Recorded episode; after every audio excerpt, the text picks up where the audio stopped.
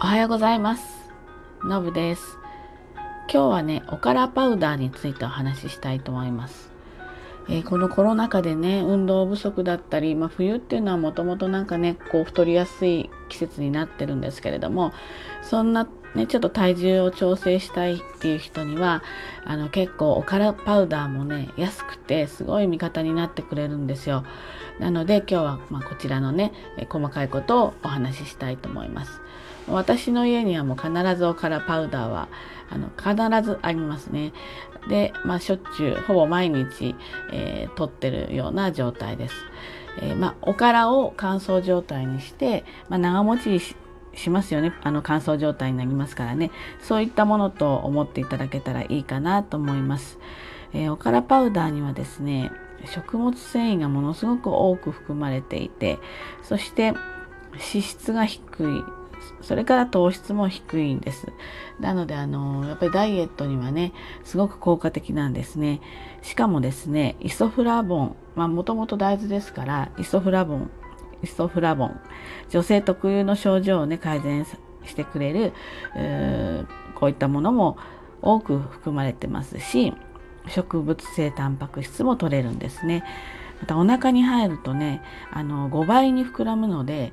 あの食事の前にね取ってもらうと、まあ、ある程度お腹がこう満ち足りたところにお食事をすることになるので食べ過ぎもね防止します。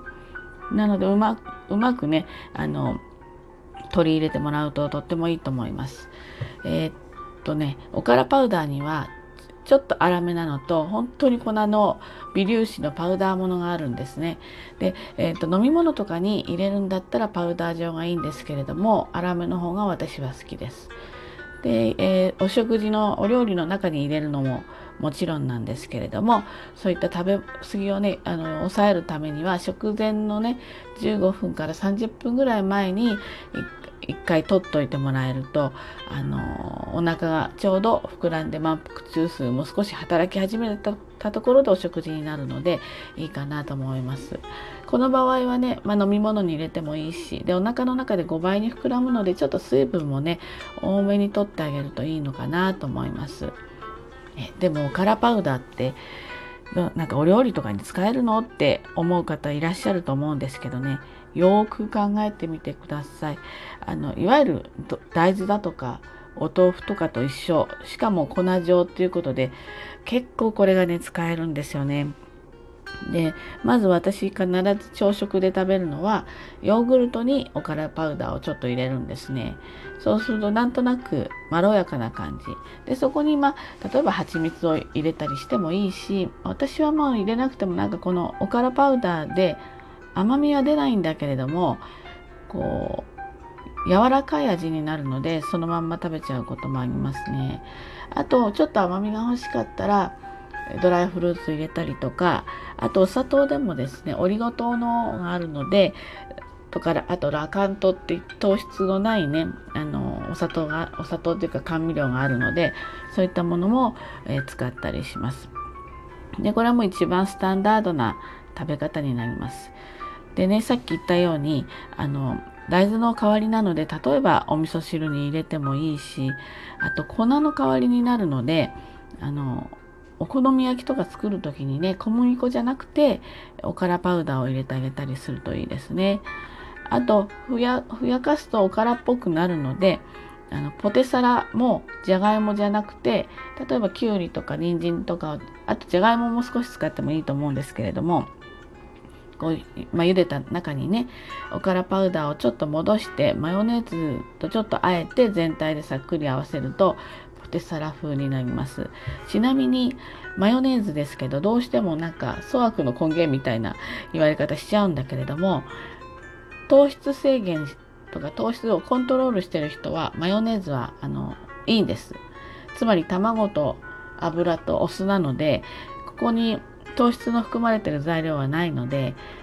マヨネーズはもううーって山山のように食べなかったら全然普通に使ってもらっていいです。で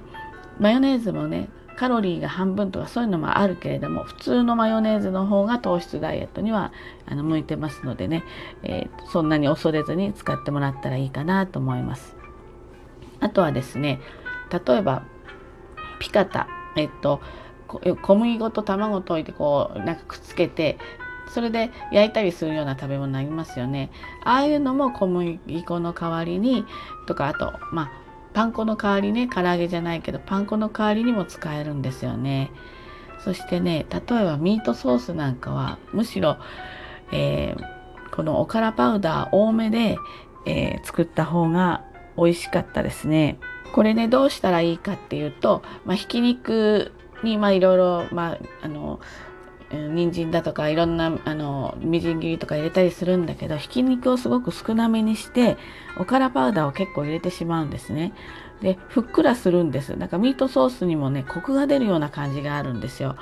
なのでえー、そういったものに使ったりそのミートソースで、まあ、パスタで食べてもいいんですけれども、まあ、何例えばお豆腐にそれをかけてチーズかけてちょっと焼くとかっていうのももうお腹膨れるし美味しいしあのダイエットにはすごく向くんですね簡単に。